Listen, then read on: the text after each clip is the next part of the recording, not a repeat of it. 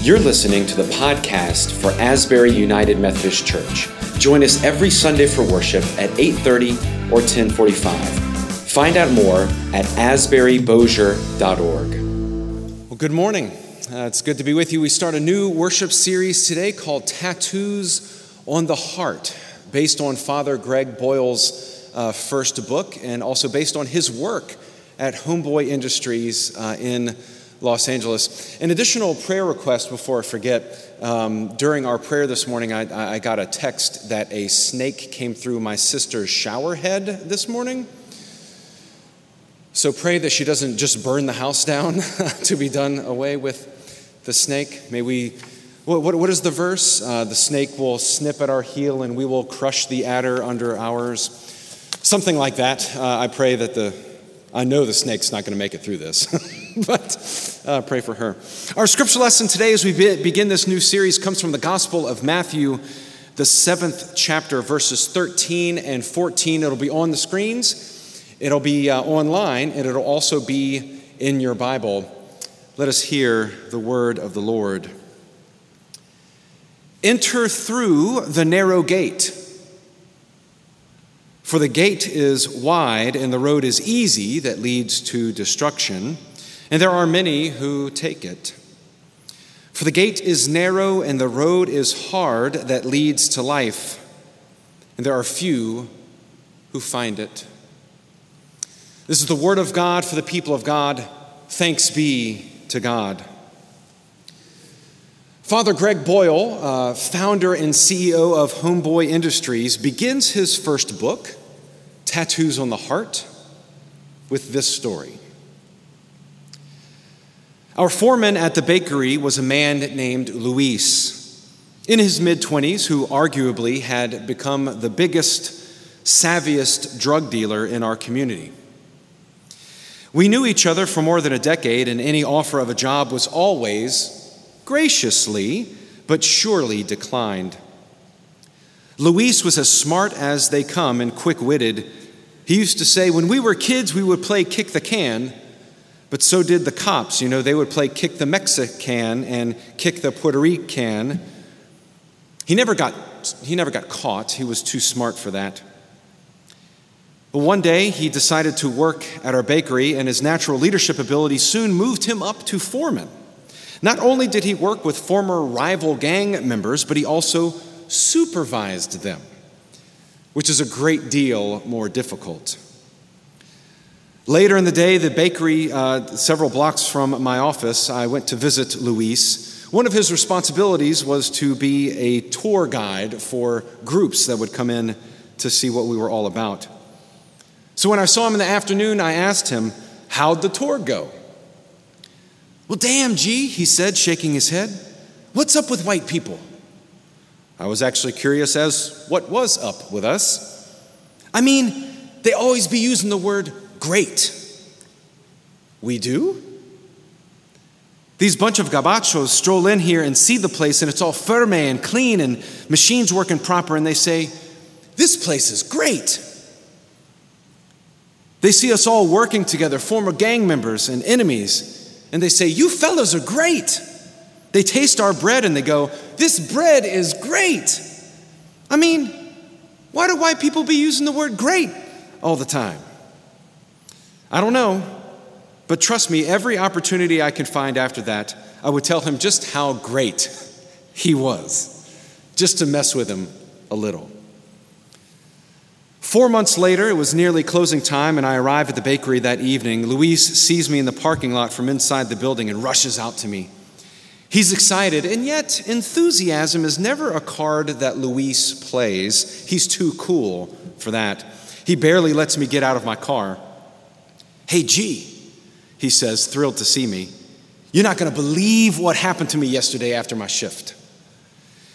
He proceeds to tell me that after work, he goes and picks up his four year old daughter, Tiffany, at the babysitter's. He puts her in the car and they drive to their tiny apartment where, for the first time, Luis is paying rent with honestly earned, clean money.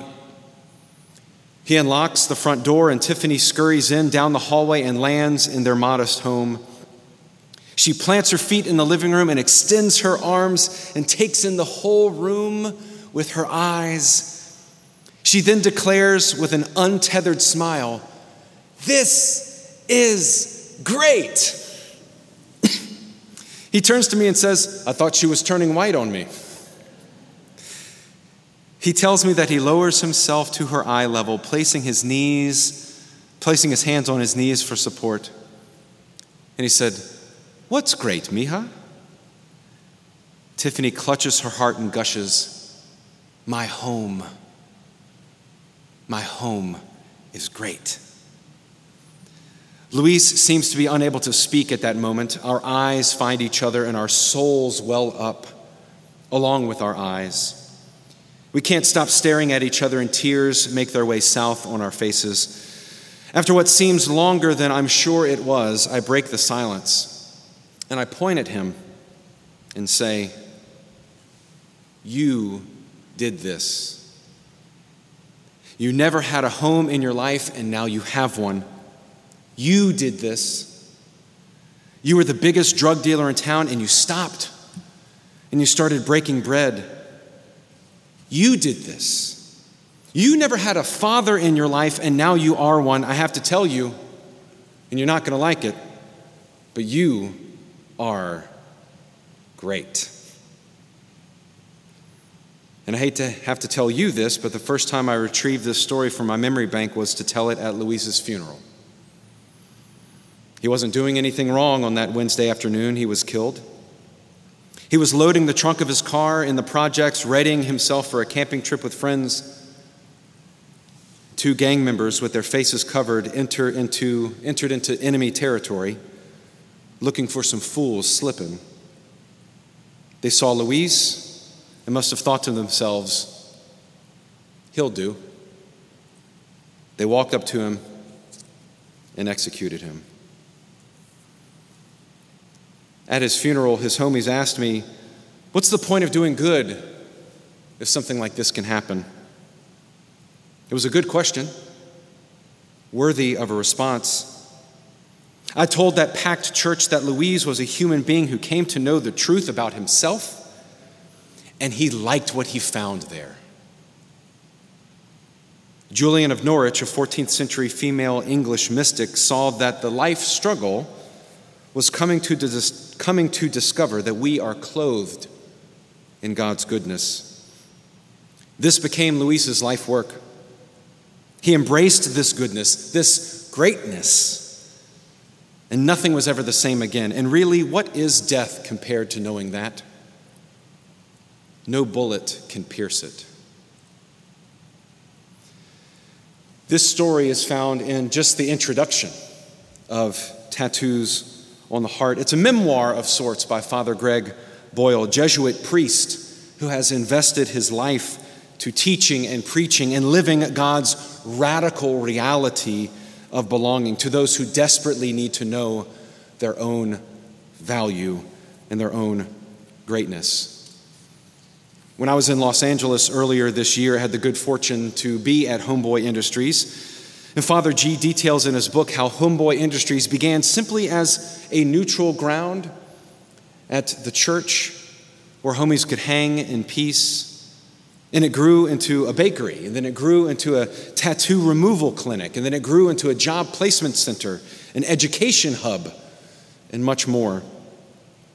His ministry absolutely captured me. His stories are powerful, but it is something that you just have to see with your own eyes. Walking into the main lobby that day was awkward for me.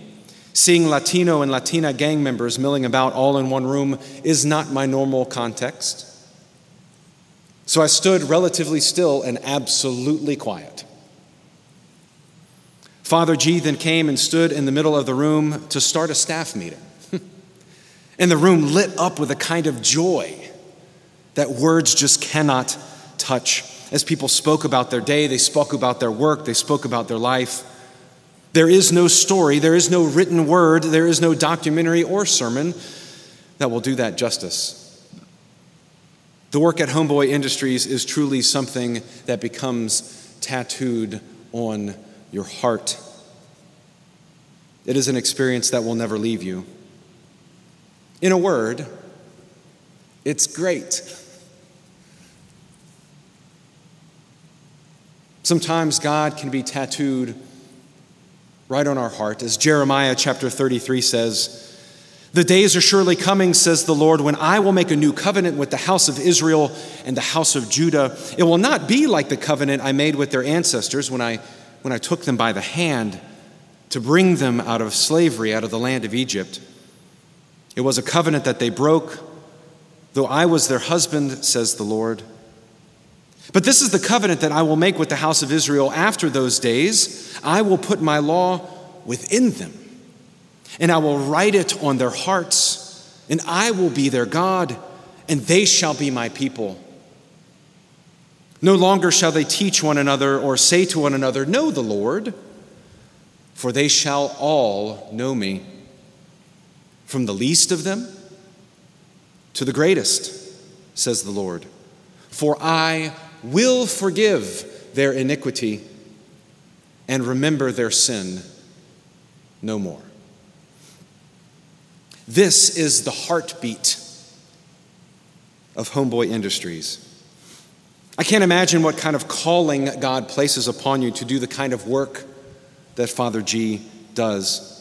But I'm assuming that uh, he would say that he's not doing any work at all. God is doing the work.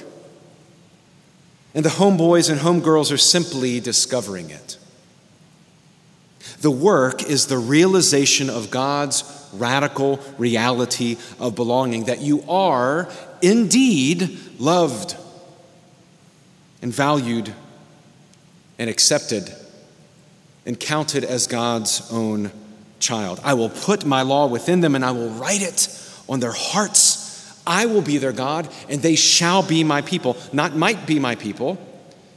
Not if they work hard, I will accept them. Or if they are worthy, I will accept them. They shall be my people. Do we love because we obey? Or do we obey because we love? Think of a meaningful relationship that you have. It could be a spouse, it could be a great friend, it could be parent, child. Do you love this person because you are obligated to? Or do you maintain the relationship because you love them? Now, this love may begin with obligation if we remember Jesus from the Gospel of John saying, I give you a new commandment to love one another as I have loved you. I give you a command, I give you a mandate to love one another as I love you. But that is not the end game. If we understand love to only be an obligation, then our text from Matthew this morning means something quite different. If we believe that obligation comes first and obligation is the bedrock of the gospel, we read that the way of Christianity in general and the way to heaven, more specifically, is exclusive and only open to a select few. If we come to the realization of God's radical reality of belonging, if we understand that we love first and that love is the foundation and obedience follows that great desire, then suddenly this text means something different. Father Greg Boyle interprets it differently. He writes, The way is narrow, but God wants us to see that narrowness is the way. Our choice is not to focus on the narrow, but to narrow our focus. The gate that leads to life is not about restriction at all, it is about an entry into the expansive. There is a vastness in knowing that you are a son or a daughter worth having. He tells a story about a man who called him at 3 a.m. Father G, are you up? Well, of course I was. I was just waiting for your call. And the young man said, You have been like a father to me, but I still have a question. Can I be considered your son? Father G said, Of course you are.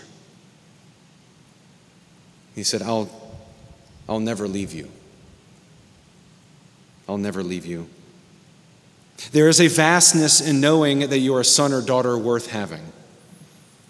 We see our plenitude in God's own expansive view of us, and we marinate in this. Over and over again, Father G writes about God's great vastness, God's great desire to love you, and for you to discover this love.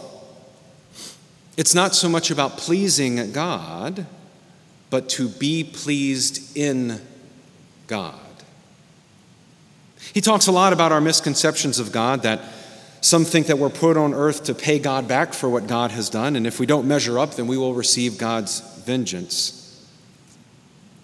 But Father G tells a story about when he was in Bolivia, and he was asked to officiate Mass uh, with an Indian tribe there in Tirani, Quechua tribe. He didn't know Spanish and he didn't have any transportation. After finding a ride to the remote village where the Mass was going to take place, he, for, he realized that he forgot his missal back at his home. This missal had the Mass written out in Spanish for him, and he was going to simply follow it. During the service, he was sweating and he was nervous, and he said the Mass couldn't have gone worse. Then a group of Indians had not seen a priest in decades, and he felt humiliated, he felt worthless, as if he had squandered the very reason that God had called him into ministry in the first place. He stayed behind to hear confession, but the confession took so long that the group of healthcare workers that gave him a ride to the village had left. So he took his belongings and slowly made his way down the mountain on foot, replaying the Mass over and over again in his head. Have you ever done that with a mistake that you've made? Replayed it over and over again. It's like the prodigal son coming home, replaying over and over his confession to the father. And what does the father do? The father runs out to greet him, and the father interrupts his confession and says, Put a ring on his finger, shoes on his feet, clothe him with a royal garb. My son who was lost is now home. He's replaying this Mass over and over again, and it causes shame to grow. And then there was a man who seemingly appeared out of nowhere carrying roses that he was bringing to market. They stopped for a moment and they simply look at each other. The man softly said, Tatia, gracias por haber venido, which means, thank you for coming. Father G thought of something to say, but there were no words, only tears that welled up in his eyes. And then the man reached into his basket, pulled out a fistful of rose petals, and simply dropped them on Father G's head. Then he reached down in the basket and pulled out another handful of petals and did the same. He did it again, over and over again, while Father G simply wept. Then the man walked away, leaving Father G standing alone, weeping, surrounded by the aroma of roses. For as many times as he revisited this village over the years, he never saw the man again. He writes God, I guess, is more expansive than every image we think rhymes with God.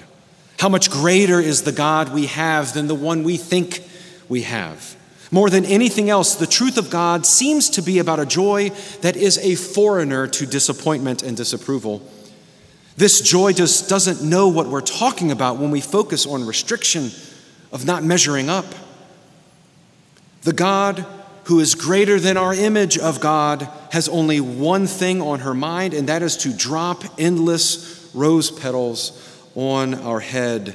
May we simply behold the one who just can't take his eyes off of us.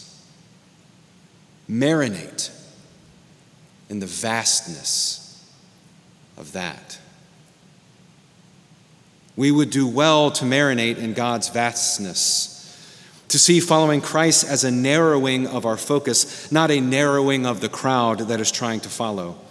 The path that leads to destruction is indeed wide. It is full of distractions. It is full of competing narratives. It is full of stories from the world that bargain for our gaze and our attention and our, enemy, our, our energy and our time.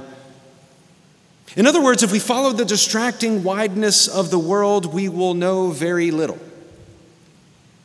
Conversely, if we seek to learn just one thing, the heart of God, it will lead to a vastness that only eternal life will have the time to comprehend. Have you ever wondered why Christ's promise is paradise?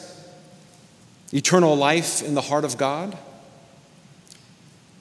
It's because maybe it will take that long to fathom the gift that is your own soul and the soul of your neighbor.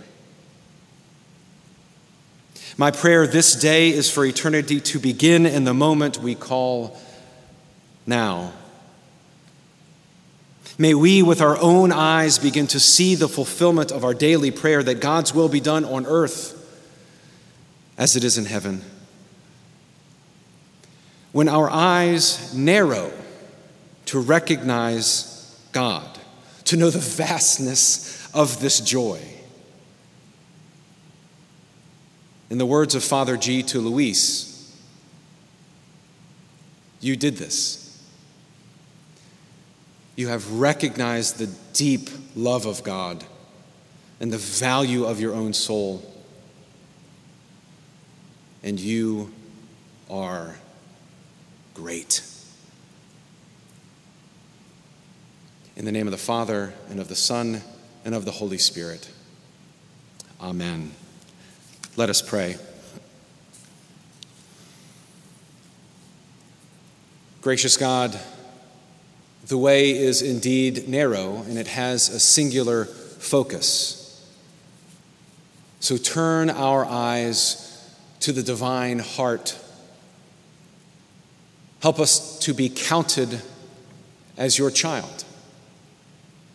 And give us the courage and the strength to count others with the same holy value, made in your image, worthy of having rose petals poured upon us even when we are filled with shame and regret and our own sense of unworthiness. Father, we give you thanks for your life in Christ, who reveals to us this way through great love, through great uh, obedience, but the foundation of your great love. Help us simply to follow help us to recognize the greatness that is our own divine spark and help us to share it with the world well. We pray this in the name of Jesus Christ, who lives and reigns with you and the Holy Spirit, one God, now and forever. Amen.